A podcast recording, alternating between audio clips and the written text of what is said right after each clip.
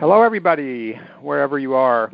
Um, this is Charlie, and this is again another version. It turns out it's the 21st uh, of the podcasts uh, known as To Hell and Back, in which we uh, consider experiences where people have experienced uh, being in hell in some version in life and people who got through it and got out the other side um, and how they did that.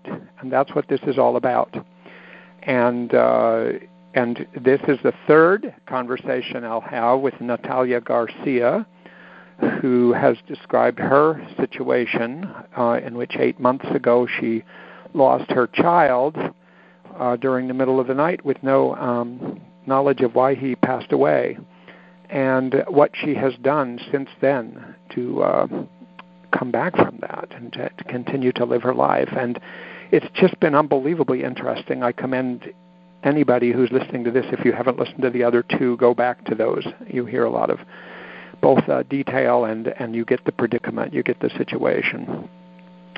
And you know, we've now this will after today, I will have had conversations uh, with Domingo Marquez about her, her, hurricane hurricane in Puerto Rico that was way more than a normal hurricane, and and then Cedar Koons about losing her sister to suicide, and then three sessions with Melanie Harned talking about the ingredients of the treatment of PTSD with prolonged exposure, um, trying to extract lessons there for daily life for all of us, and then uh, talking with Natalia.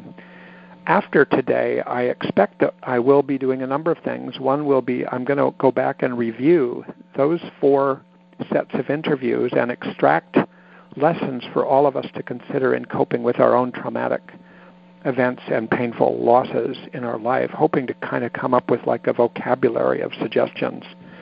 Um, I'd like to return uh, to uh, at another point to focusing on exactly what it would mean to live dialectically. Uh, people know what it means to when they. A lot of people know what it means to live mindfully in this moment, and people know what it means sometimes to live purposefully. But I think it'd be interesting to explore what it really means in some detail to live dialectically, which I think is a very skillful way to live.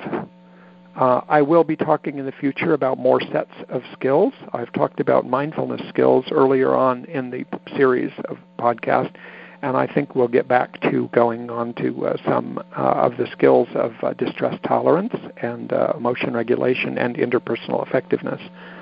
I will undoubtedly do more interviews of people's experiences of being in, in hell in their lives and getting through it.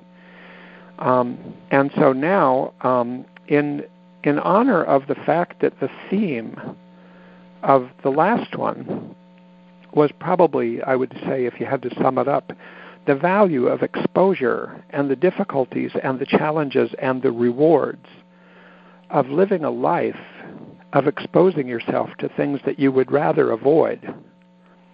Um, I wrote a song uh, as a way of uh, trying to put it together. So I'm going to sing that song right now. Um, and I'm going to play my guitar when I sing it, but I haven't played it for a long time. So this might be one of those things like when you're listening to a freshman in college play the guitar and trying to sing a song, and uh, you know keeps interrupting himself. But I'm going to do the best I can, and I'll probably put this on my website with other songs if you wanted to find it. But um, this song is uh, called "What a Day for Exposure," and it's to the tune of "What a Day for a Daydream." Uh, for those of you who can remember the Lovin' Spoonful from the 60s and 70s. And it goes like this.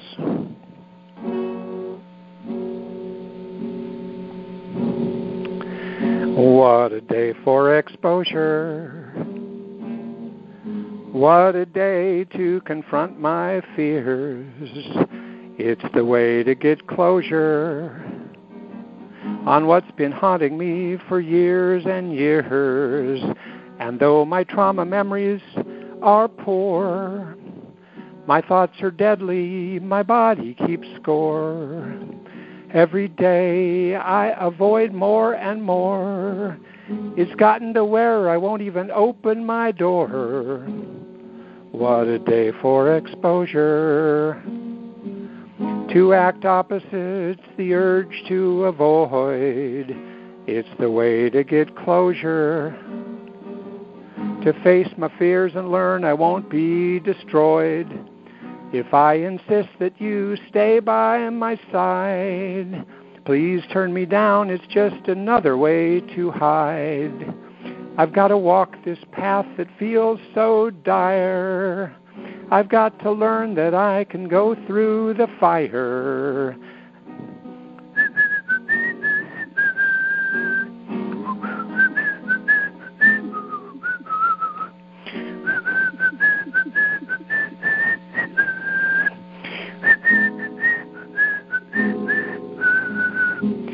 And now I expose myself to things every day, do it repeatedly, and I do it all of the way.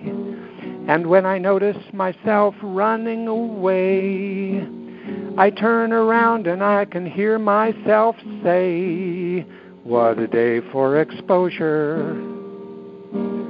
Perfect day for confronting my fears.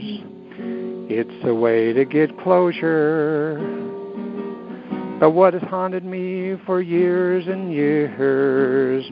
Do do do do do do do do. Do do do do do do do do do do. Do do do do do do do do do do. Do do do do do do do do do. That's it. Now I'm imagining just people applauding like crazy, huge, thousands of people, uh, which is really a good imagery to practice when you're basically talking to yourself. Um, so I like to put songs together. If you didn't know me that way before, uh, once in a while, I just find that when you put a song together, it requires that you grab hold of what you're thinking about and really put it into a few words in rhyme, it demands of you that you make it clear and that you make it compact. And so it's it's like a puzzle. It's like a practice of um, getting yourself to try to put together. And the themes of these past few weeks, including with Melanie, have been so much about exposure and approaching things that you'd rather avoid and the value of that that I just wanted to try to condense it into a song. So I'm done with that. That was sort of fun, but again, sort of weird when you do that by yourself. Um, now, I want to welcome Natalia, who I hope has survived through this song and is still present. Are you there, Natalia? I am. That was great. I wanted to clap and applaud for you, Charlie. I loved it. Thank you. That's the perfect thing to say. um, thank you. Um, yeah, I'll send it off to you too because you're an exposure teacher, and some of it it's definitely in, inspired by things you've been talking about. Um, I thought it was brilliant. Now, look, we have a lot to talk about now. Um, just to follow up some loose ends uh, of things we've been talking about, and also we got a very interesting question from somebody that Natalia is going to respond to, and um, she and I had a chance to talk, um, you know, before this um, sometime. I think it was yesterday. And um, so I'm going to put it to you this way, Natalia. Um, this experience of losing your child and what you've been telling us about, um, both I wanted to ask you and also the person listening asked you very elegantly in ways, um, as she put it, how, how has this changed you, this experience, for better and for worse? And also, she linked into that another thing I was interested in, but not but would not assume that you necessarily are comfortable with it because you're very brave and upfront about yourself, but this involves somebody else, which would be your your husband Brian, and how this has changed him and changed your marriage for better and for worse. So I'm just going to turn you loose with these questions. Yeah, and thank you so much to the listener who posed them. I think these are these are really great questions, and I'm happy to address them. Um, I will start actually with the question of Brian and how this has affected our hmm. relationship, and then I'll move in a little more broadly into how I've changed or we've changed for for better or for worse. Mm-hmm. And um, I'll start by saying that you know events like this, whether a trauma or a loss or something else really uh, of huge magnitude can be something that is a real stressor on a marriage, and that's for certain. Um, and at the same time, it can also be something that I think can bring you together. Um, I got that sense pretty early on in the immediate aftermath of all of this. Like Brian and I were sort of our instinct was just to cling together like we were hanging on for dear life. Um, and even though there was loads of support that was flooding in, there was this sense that really only Brian could know the depths of my grief and of my loss, and only Brian knew Jackson as well as I did.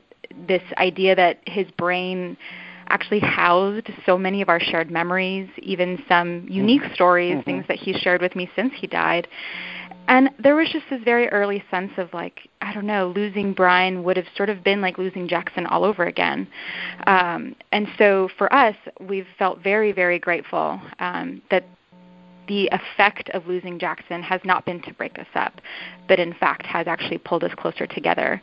Mm. And and I do think that there are reasons for that. In other words, there are protective factors at play. Um, that make that easier uh, to be the case for us. And I think one of those is that we really didn't blame each other. Um, I think that, again, speaking of things we're grateful for, we are despite this horrible thing that has happened, we were grateful for the circumstances such that it was really hard to blame each other.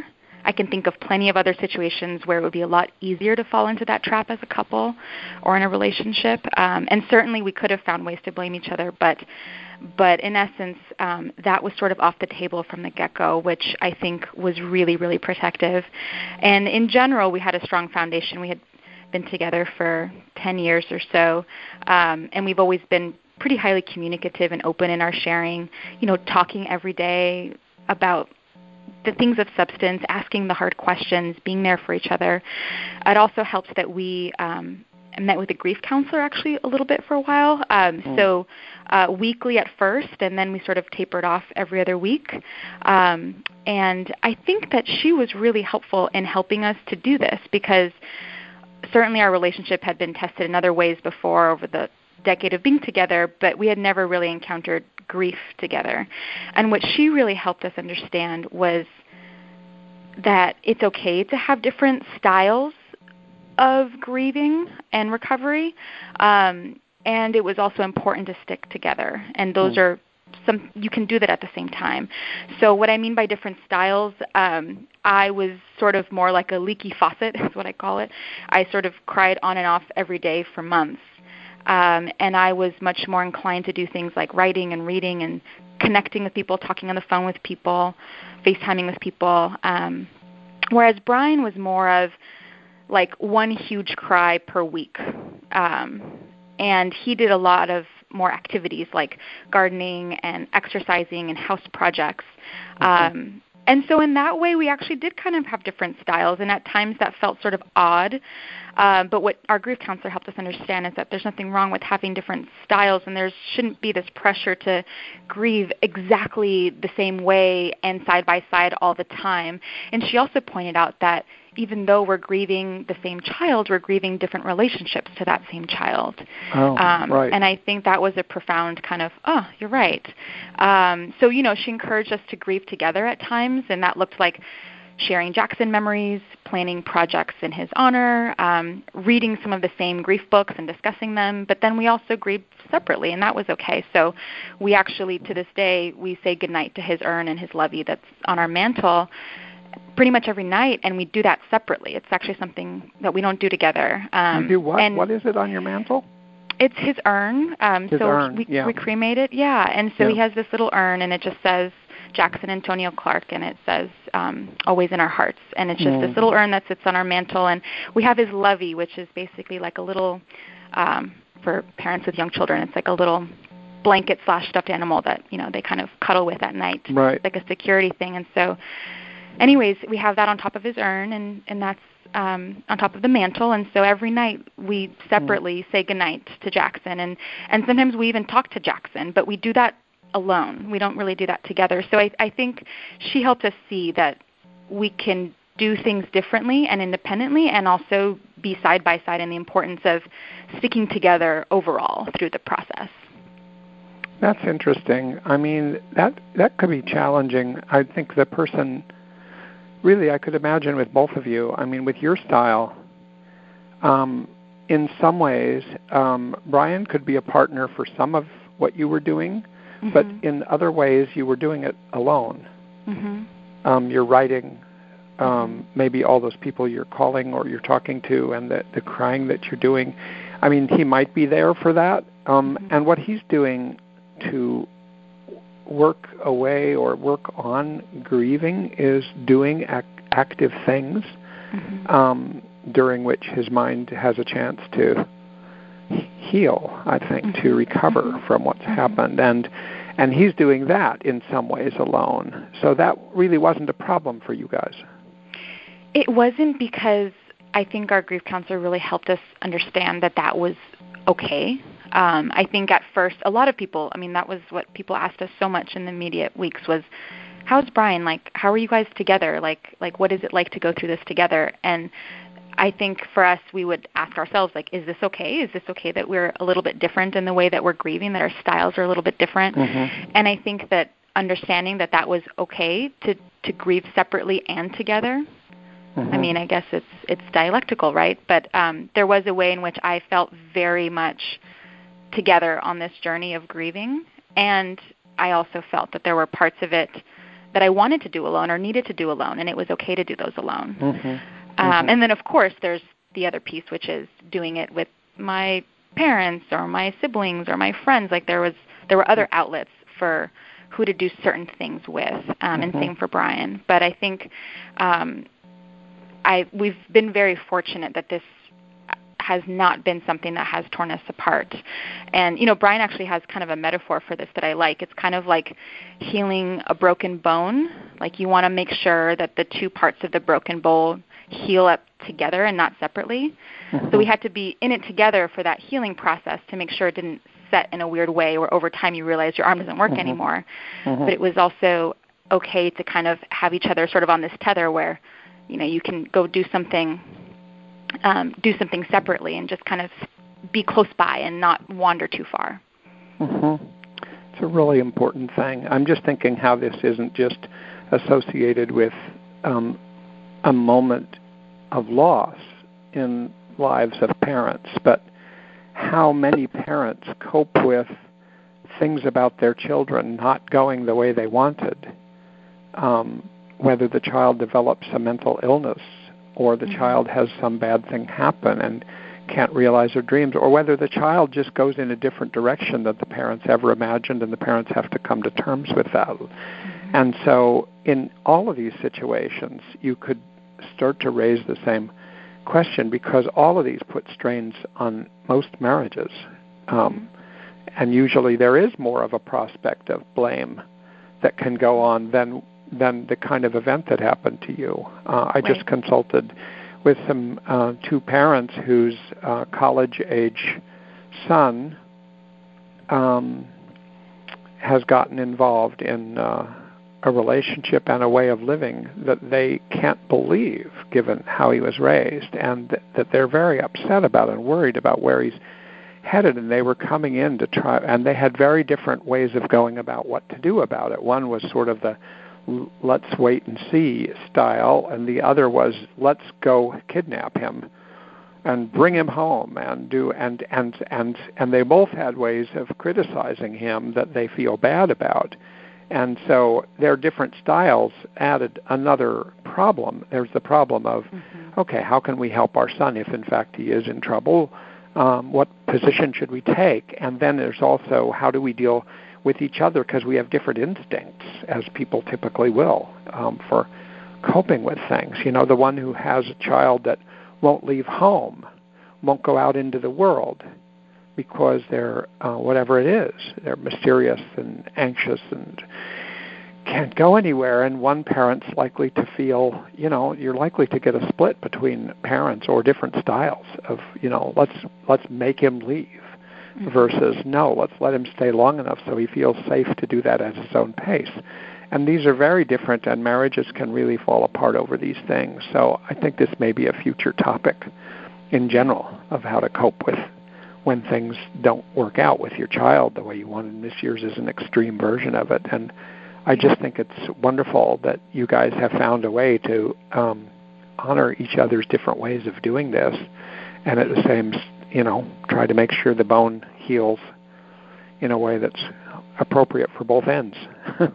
yeah, so absolutely. And I and I yeah, it's very tricky and um I think the other piece of it, which sort of leads to the other part of this question from the listener, um, yeah. is that it's also kind of a moving target, right? Because there's also ways in which not only we might be different to begin with, but we are changing mm-hmm. as this is happening. Um, and so um, I believe part of the question was, how has this changed us as people? Um, you know, pre mm-hmm. and post losing Jackson, and I think. I think that's that's what makes it a moving target. And um, just to answer that question, I can pretty much say with absolute certainty and confidence that I am no longer the person I used to be. And that sounds like a really strong statement. Um, mm-hmm. But the reality is that that's not necessarily a totally a bad thing either. Uh, though I would be lying if I said I wouldn't undo this tragedy and all the wisdom I've gained along the way in a heartbeat if I could. Um, but there is this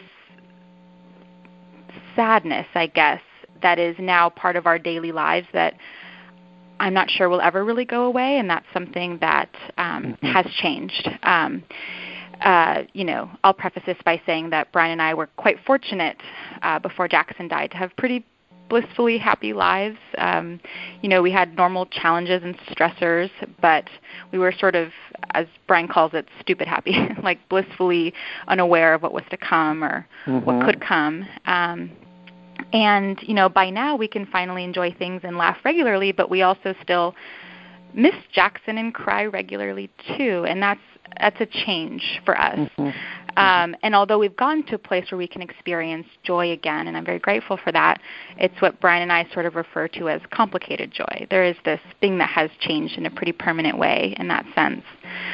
But i will say we've come certainly a long way from the initial immense emptiness and hopelessness and frankly not wanting to be alive feelings um, and lots of fear so much fear that something like this could happen mm-hmm. again to a future child to someone else to our living family members but what has changed sort of um, over time this has sort of lended itself to also a lot of growth and new perspectives and i think that's the part where i would say has changed us for the better um, and i can speak to that briefly but basically one way in which I think I have sort of also permanently changed is I feel like I woke up through this whole process, mm-hmm. sort of um, awake to the fragility and the preciousness of life, and also just this incredible illusion we carry of control and planning our futures. Mm-hmm. Um, I planned my life to a T, and it still this still happened. Um, and mm. so I sort of woke up to this, and I think related to that, I became actually quite grateful um, for each day that someone I love does keep living. Um, you just after things like this, you don't take things for granted the way you did before. Um, mm-hmm. And I guess with that, being more mindful, like I don't know, I've become like less of a neurotic planner. I guess less anxious especially about trivial things. Um, re- I've just sort of realized that so many things just simply don't matter, or the opposite, realizing that we often quickly pass by things that really do matter. Um, mm-hmm. And I guess altogether that makes us more intentional about meaningful work and meaningful relationships. It's just like this utter and profound respect for time and life um, mm. in a mm. way that wasn't there before. So I think that that's a huge way in which we've changed. Mhm. Mhm. I love that term you said complicated happiness. Yeah. Yeah. Um I I know what you mean. Um Yeah. It really, uh, you know, things evolve and things that happen that can't be undone. Mm-hmm. Um that doesn't mean you can't live with them, but it it does change you and you had said that there you had before this happened there haven't really been any huge losses in your life that would have mm-hmm. been anywhere near comparable to this. And so it's like, you know, it's unpredictable how you'll come through it, um, what it'll be like. It's really been quite um, a journey for you. Yeah. To, it really to, has been. To go through this. Yeah. And I think the other thing I'll add too is that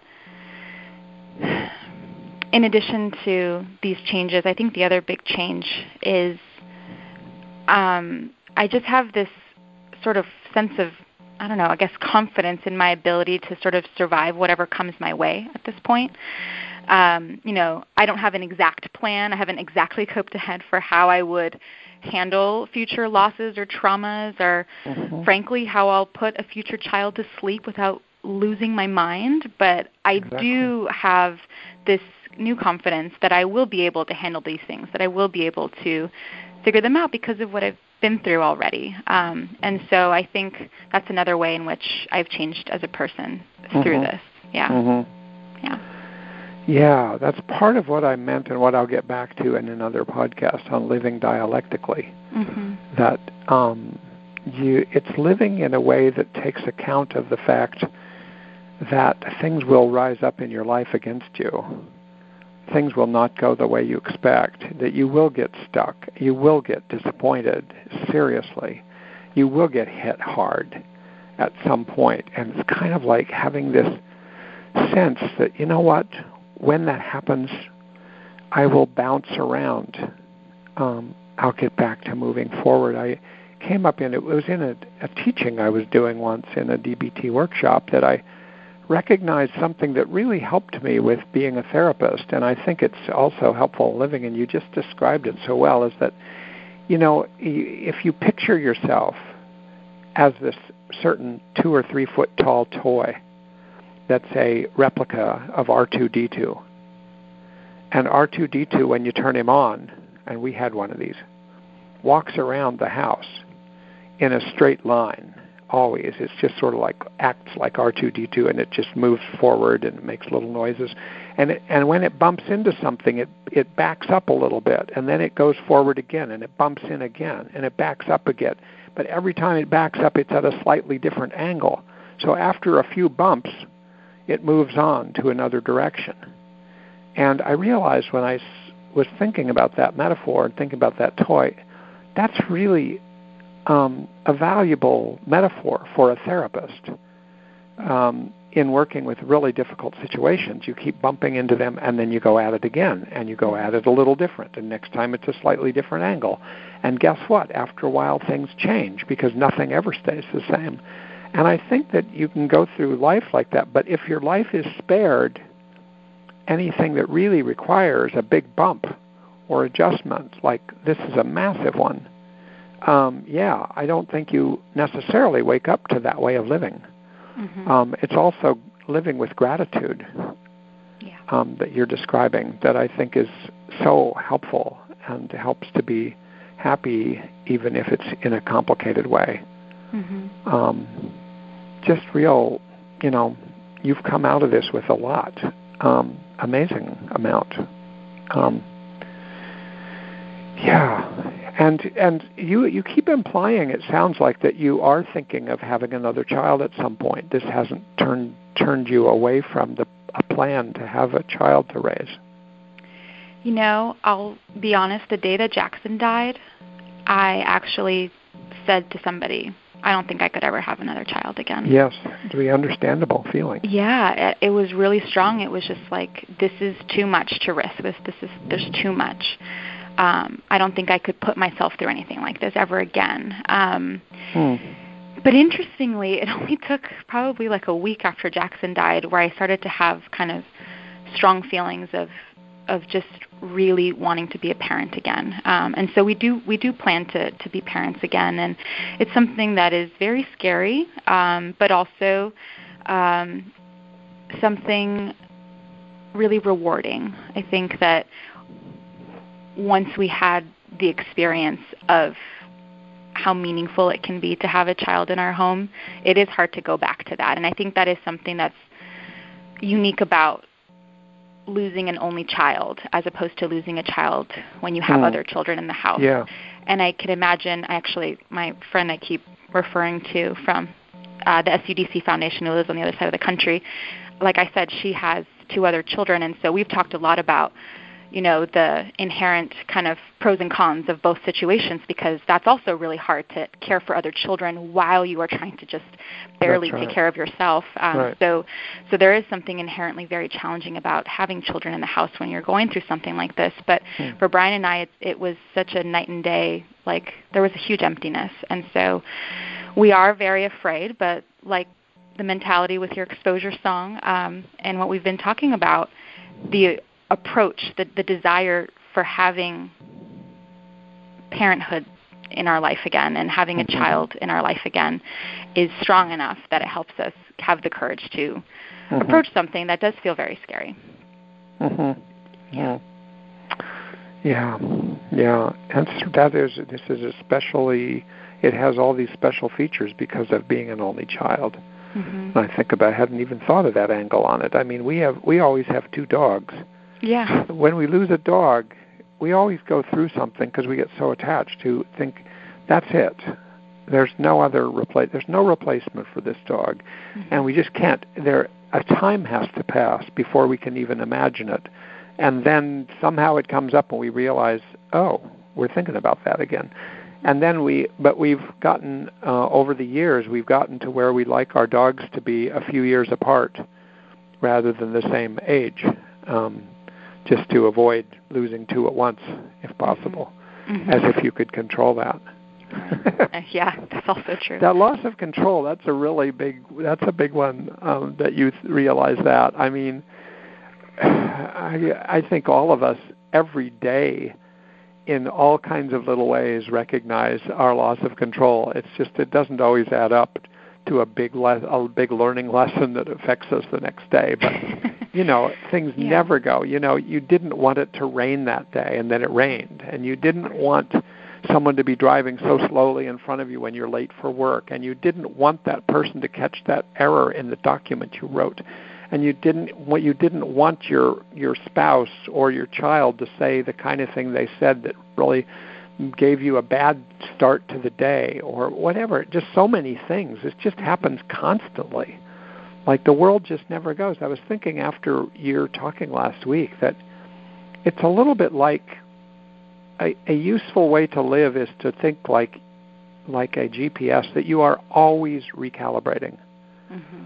You know, you're bumping into actually a direction that was not part of your plan right. for that minute, that hour, that day, that year. And then right. you have to recalibrate. And that's a skillful way to live if you can recalibrate. Some of us stop recalibrating because we don't want to approach it again. We stay away from what we're afraid of. But I think, I think you're so right about that. Yeah. And I, I've always been such a planner. I mean, that is totally my personality. Yeah, well, that's big on control.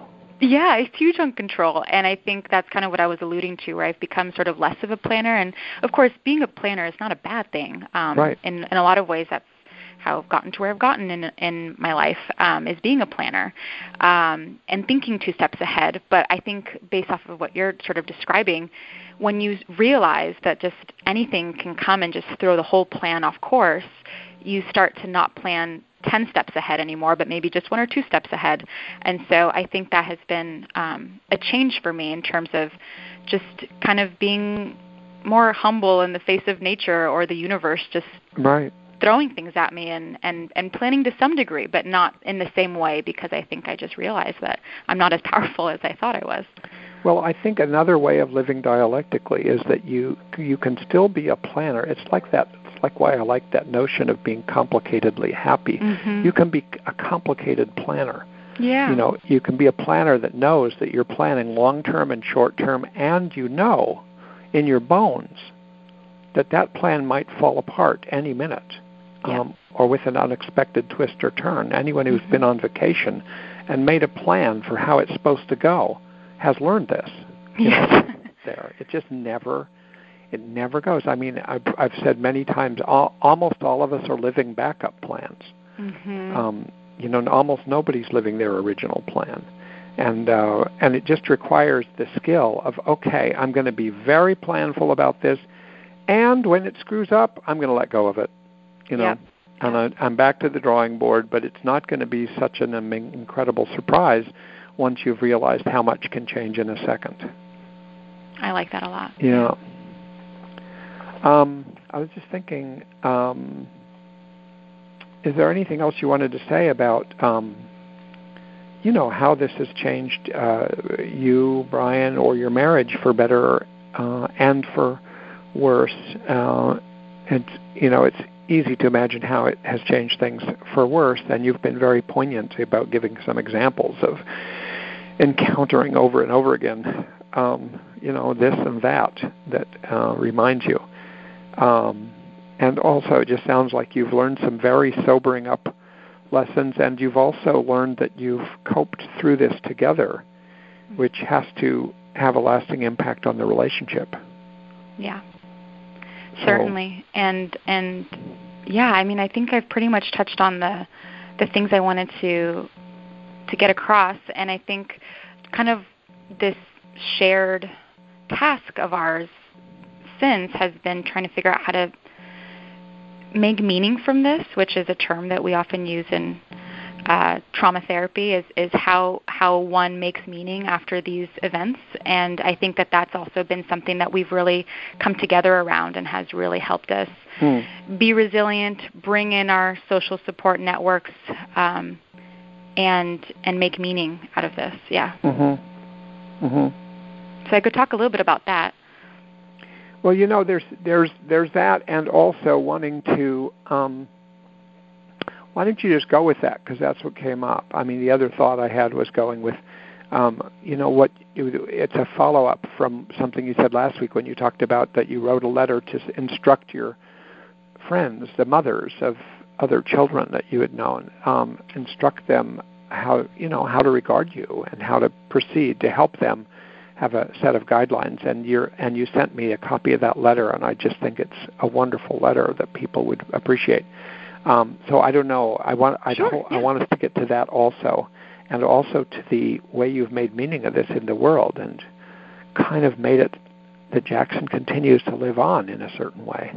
Yeah. Well, let's hit all of it. I'll start with okay, the go ahead. with Wherever the letter you want. with the with the mama friend. So I, I mentioned this in my uh, talking about this last week um, that the it was kind of like an open letter, um, and it's called a note to my mama friends, and it was in response to um, my friends who are moms, particularly a couple of friends who I noticed were sort of walking on eggshells around me a little bit, um, understandably, out of fear of um, stinging us or you know, accidentally complaining about their living children um, and the difficulties of parenthood, which are so normal. Um, and so I was really picking up on this fear of theirs of either, you know, posting photos of them happy with their kids or texting right. me some frustrated comment and, and both of which were um, they were nervous to do um, so that's that's right. what kind of inspired this letter so i can read it i've got it here so it's like Good. i said a note to my mama friends and it says it's okay to find parenthood challenging. It's okay to post your public displays of affection with your children on Instagram. And it's okay to have confusing, mixed feelings about the simultaneous joy and difficulty entailed in raising a child, especially when I've lost mine. I sense your unease when you tell me about your long days and the sleepless nights. Every complaint is milder now and often followed by a statement of gratitude for what you have. I so appreciate your caution with my feelings. I know my pain has touched you, and I'm glad to see, I'm glad you see how lucky you are. At the same time, I want you to know that your frustrations are valid because it's true that parenting is hard. It's also true that you are grateful for your children and wish I didn't have to lose my child. Both are true without negating the other. This is uncharted territory, at least for me, but I invite you to keep inviting me into your life, and together we will figure out what works. Know that I love you and your children, and coming over to your house for dinner will likely be both hard and enjoyable. Know that watching them play with toys and laugh and grow will make me both smile and long for Jackson. Know that the joy in remaining connected to your family is worth whatever difficulty we may experience in being around you. My ability to cope with this tragedy involves and requires feeling close to you, my mama friend. And ever since you became a mama, it became impossible to share yourself without your child. Hmm. I love you and am grateful for your willingness to navigate this painful obstacle, one we certainly never expected to impede our friendship, along with me. Know that sometimes you may accidentally cause my heart to sting. Know that sometimes my ability to be your best support may fall short of what you need. Please know you have my permission to share and post and call, and I'm giving myself permission to occasionally unfollow, not hit like, or let your call go to voicemail if that's what I need in that moment. Tell me about your children, and also know that I may choose to skip their birthday party. I'll know that you understand. Please know, above all else, that I'm willing to try and risk taking some missteps here or there if you are. Hmm. It's so, it's such an amazing letter, I have to tell you. It's really, I mean, your just um, your capacity to put it out there to them and ask this of them and to be complicated about it and to be supportive and yet to um, leave room for yourself to be able to do a lot of different things as you need in the moment and to leave room for them to do a lot of different things without having to feel terrible about it. I mean, it's just incredible. Um, I said this last time when I hadn't even seen the letter, but I would say it again. There's something about this kind of letter, though maybe there's hundreds or thousands of such letters like this, but I'm not sure I've seen one quite like this. And so I, um, I, I really appreciate that you were willing to read it. It's a very personal thing. Oh, I'm I'm so glad to read it, and and I've been very very fortunate to have a wonderful reception to this letter, and I really have such such wonderful friends, and mm. and like I said, ever since I sort of posted this, and have just tried to be more uh, transparent and dialectical, and um, just open um, with my friends. Um, you know, actually, shortly after I posted this and talked with my friends about it, we received so many invitations to come over to dinner. um, so many hey, that we didn't have enough time. one of these out myself. Yeah, um, and and so you know, it really has been win-win, and and these wonderful friends of mine have have really expressed being grateful for our inviting them in on this journey, and and we are equally grateful for them being alongside us in this journey because that's not mm. easy. Um, so yeah, really grateful. Well, it's just another example of being very consciously trying to cope with this, and yeah. it's, it addresses a very unusual part of this, which is I think that people usually don't quite have the proactive energy to deal with, which is how to instruct your friends. I mean, that doesn't yeah. seems like that shouldn't fall on the person who's grieving, but um, in fact, it's helpful. Yeah, and I think it that's kind of back to the theme of, you know, support is what you've got, but also support is your transaction with your support. And that's that kind of active piece of it that I have found very empowering, where we can actually, um, without creating too much of a burden for ourselves, instruct or give feedback or reinforce or ask for what we need. And, and these things can actually help us get exactly what we need. Mm-hmm. Now, look, let me help turn the corner to this other thing you were going to talk about. Uh, what you said last time was that when Christmas came, which of course is about three months after his death, um, you usually have a Christmas list of about 50 people or something like that, and you yeah. and you decided you're going to send out Christmas cards, and you found an appropriate one, and then you sent it out, and you tripled the size of your list as sort of to say not only are we going to continue to participate in the world with holidays and acknowledge these things, but um, we're going to more participate more. and then it, you yeah. said it, it was that that began turning into this thing that became a project. And I wonder if you could tell us about it.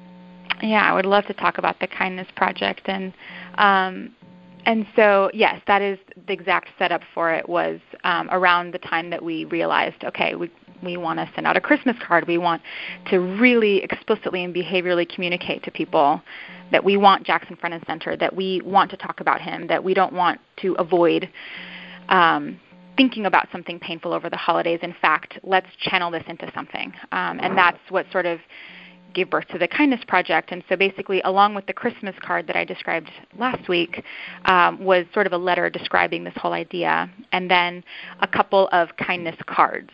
And so the kindness cards, um, you know, Brian, he's a he's a designer of of things. And so he was actually able to design these really beautiful cards. And so um, on the front, it has a photo of Jackson, and it says, This act of kindness is in loving memory of Jackson Antonio Clark. And on the very back, um, it has this beautiful pink floral pattern because Jackson loved pink flowers. And it says, A life that touches others goes on forever. So that was kind of um, where it all kind of started from. And I will say I got this idea from a book that I read about, you know, this is not our you know unique idea. A lot of people do things like this, but it is a type of a kindness project. Mm-hmm. And and for us, like I said, I think it was a lot about this making meaning and finding purpose after trauma and loss. It was about finding ways to honor Jackson and sort of be really active in the spreading of his impact in the world and essentially just not letting this tragedy and our suffering to be his legacy or like the end all be all of the story um, finding ways to kind of let him to continue living. And it sort of came from a place of realizing that you know i wasn't going to get new photos with jackson new experiences new memories. I wasn't going to get to watch him ride a bike or graduate or get married. Mm-hmm. but jackson's impact on the world and my relationship with him could continue and basically his impact on living changing things by default means that he and my relationship with him continues to live and change.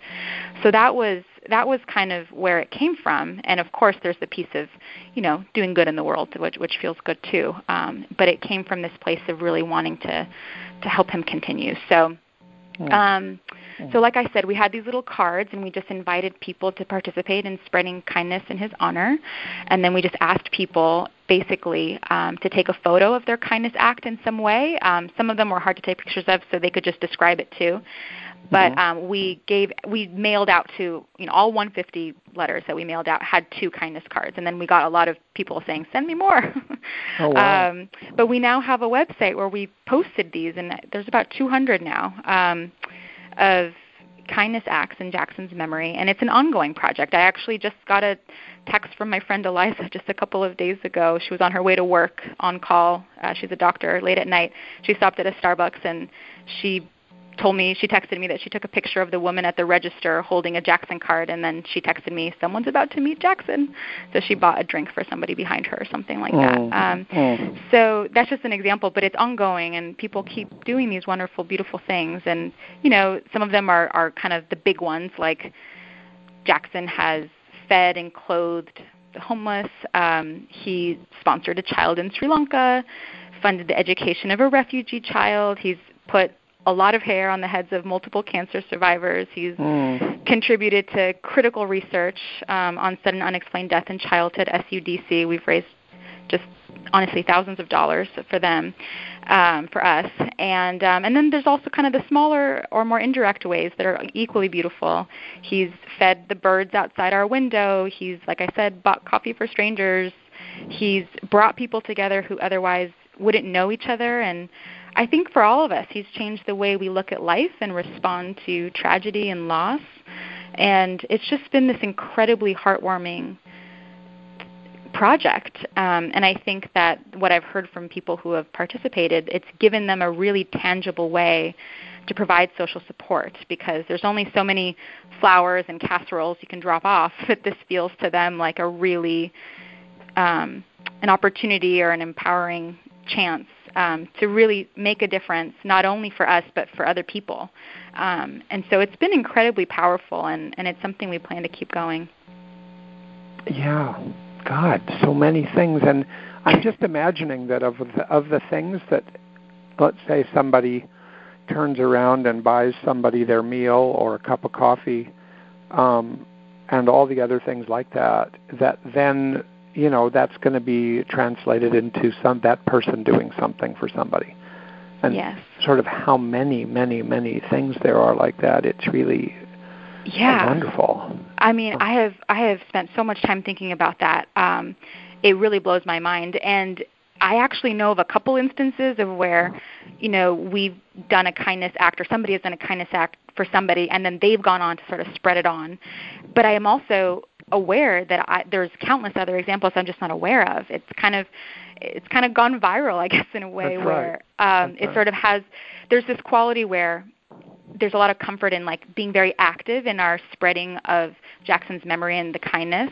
And then there's something also beyond that, which is that it has a life of its own. Like I, I take comfort in I don't even need to be actively telling the world be kind, do things in honor of Jackson, whatever. It, it's just happening, and it's just kind of unfolding in it on its own, and that's so so powerful. Um, but I do want to share an example, which was my favorite kindness act that I did, and how it came uh, sure. full circle. It was just it's my favorite story about this. Um, but one of the kindness acts that I did was, um, well, the backstory of it. I'll make it short. Is that I um, we live near this place called Paint the Town, and it's basically a ceramic painting studio. You've probably heard of some version of this in your own town, yeah. but um, yes, you know, you go with the kids like and you paint. Yeah. yeah. So I have always been really excited to do that with Jackson, um, and I would always talk about that. Even when I was pregnant, I told Brian when we walked by U Village and walked by Paint the Town, I said, "Oh, I can't wait to take our future baby here someday." And so actually, um, the Christmas before Jackson died, so he would have been just a little over one. Um, Brian bought me a gift card to say this is for you and Jackson when he gets big enough. And I we both knew it was very premature. He wasn't old enough to go, but I've been hanging on to this gift card of this like event, this this thing we wanted to do together. And of course, Jackson died before he was ever really old enough to do that, so we never Mm. got to do it. Um, and so one of the kindness acts that I got very motivated to do around the holidays was actually to go to paint the town, which was an exposure in and of itself, but to go to paint the town um, and actually buy a a gift certificate and give it to a family who was there um, Mm. painting together. Mm. And so as I was doing this, I noticed if I caught a family out of the corner of my eye, and I said, "Oh, it was a mom and um, her daughter and her son." And I said, "I'm going to treat them." Um, so, anyways, I was getting a gift card at the at the register, and then as I sort of look back, they're not there anymore. And turns out they had actually in that half a minute or so come to check out. They were all done and they were Oh. going to go pay for their things and they were standing right next to me. And I said, "Oh my gosh, um okay." So I was like trying to finish my transaction quickly so I could give it to them before they paid.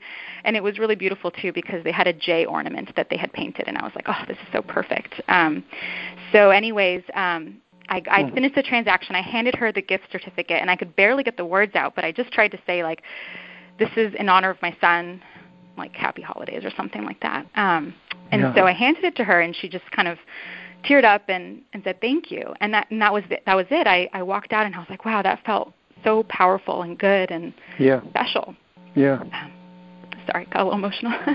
Yes. Um, so, anyways, then it was really interesting because about a month later, um, we were we get these letters from the SUDC Foundation because we do a lot of fundraising with them about um, oh you know heads up so and so donated in your honor or in Jackson's name. And so you know families we know I see a whole list of families we know and then I want to thank for that.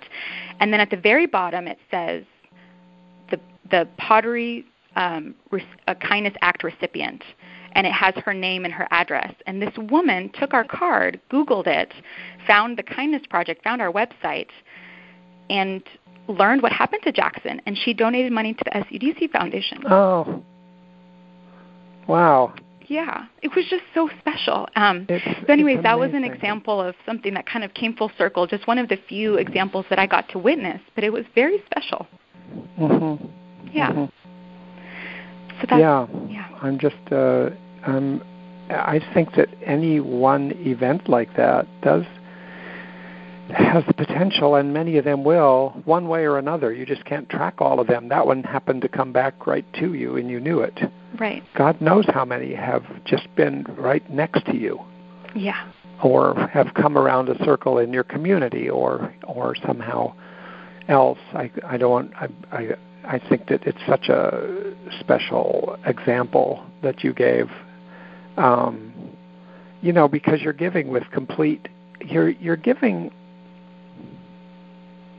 It's kind of I don't know. It's it's this concept that Jackson never ended Yeah. and he's still there and and it's it's you it's Jackson is part of you of course and Jackson was part of you before he was even physically manifest I mean he came from you and Brian and Mhm. um and he was there and his beginning was just happened to be that he became a physical being on the planet but you know a lot got associated with who he was from the first day and you guys took him in And what's wonderful is your generosity to share him with the world rather than just closing up, which would be completely understandable. Um, and then it also really does um, indicate that, you know, he still has a life. And I don't say that in a simplistic or rosy way. I just mm-hmm. think he goes on and on, and he's going to go on and on, and he can't not now. He's just, you've unleashed something that's really might not be attributed to him even, but his contribution to the world and his, and uh, of all things, to choose that it would be kindness yeah. is such a great thing. You know, it's generosity. Yeah, yeah. It's and not I asking think, anything in return. Right. And I think this concept of you know interbeing or interconnectedness has been so helpful. Um, in thinking about this, I actually um, highly recommend for anyone listening to listen to your earlier episode on interbeing because I just found it so mm. helpful. Um, and I've since bought uh, one of Thich Nhat Hanh's books. Uh, I think it's no death, no fear. Yeah. Um, that has just been really uh, it's changed the way I think about this, um, and it's gotten me pretty pretty much uh, finally close to this idea of like Jackson is with us. Uh, I think people often say that more in a religious context, and yeah. while I don't personally believe he has this spirit that's watching over us or anything like that, I do really feel that if I can relax my boundaries of what it means for him to be here, I actually yeah. can feel him everywhere. Yeah. Um, and and I'm not separate from him. Um, no. And he is me, and I am him. And sometimes Brian and I even will just you know, be talking in the kitchen or something and and I'll I'll say something and he'll look at me and say, "You just made a Jackson face." And I'm like, "I know, I felt it as I was doing it." like there is this sense of like he's That's just so totally in us and yeah. um yeah, yeah. and spreading his impact is is a huge way of feeling that presence. Mm. Mm. What a legacy. Yeah. What a legacy. I love it. Um you know, you you he, you are you are him. It's a really good example of the that that if you relax your notions a little bit, that there really aren't boundaries between these people and these things. So I think it's a great example. I think that, you know, I, I whether someone recognizes it or not, I think it happens that way. And if you do recognize it, there's a certain joy in realizing that the people that you've lost are still with you, mm-hmm. and that they manifest in you. Mm-hmm. That when I'm teaching my dear friend Cindy who passed away 15 years ago, she still comes with me and she teaches with me and i mean that in such a concrete way that i, I could i could be put in a hospital if i said it to the wrong person but she really is there she changed me forever and then i've changed people with her um, and continued in, in fact that might be one of my future podcasts i might be might read the book that I've been writing about her and me, um, and our radio shows together. so look, Natalia, we have just a couple minutes. Um, this is the end of three meetings. I could imagine it going on and on. I mean, you're you're a remarkable person, uh, and I don't mean that in some glorifying way. I really think you're an unusual person in putting together um, a, a really um, deep tragedy with a deep sense of meaning and a tenacious tenaciousness about using things that you think will be helpful to you to just go at them. I love it. You're, you're an inspiration, I think, and I think people who listen, you know, I think a lot of people will find you to be an inspiration. And um, and I'm so grateful that you came on and shared something that's still so recent and so personal, and it's so meaningful, I think, to all of us listening. Oh. So thank you, thank you, thank you. Many, many thank yous. And thank you to you and all the listeners for listening in. Um, I feel like, you know, on the topic of making meaning, I mean, the opportunity to do something like this is another way in which we make meaning and find purpose after this is just reflecting on it and and sharing anything that we've learned. And and mm. you know I don't presume that this will speak to everyone's experience of trauma or loss but if anyone can get an inkling of our experience and it can help them that is huge for me in terms of making mm-hmm. meaning after all of this. So the opportunity to do this is just incredible and I'm I'm so grateful. So thank you And thank Mm-hmm. you, Melanie Harned, who's probably listening, for coming up with the idea. She's in Ireland. I don't know if she'd be listening. It would oh, be, maybe uh, she'll listen next week. Four fifteen at five o'clock. She might be listening because it'd be like ten o'clock at night in Ireland right now, I think. And uh, so she's probably done with her teaching for today, and and maybe she's listening. I'm sure she will listen because she was very devoted to you and very oh, yeah. excited that you were going to talk, and um, Yeah. and she um, really really supported that idea. So yeah. yeah, Melanie's a, a wonderful mentor. Thank goodness for Um, Melanie. So my best to you, your family, um, to Brian, who's allowed his wife to put him out on the air. Um, He's listening. He's been listening all three episodes. oh, Hi, good, Brian. good, good. And uh, and to you, and um, I'm sure we'll, um, you know, we'll meet again. I'm sure we will. We'll Thank you so much, Charlie. All right. Take good care. You too. Bye bye. Right. Bye bye.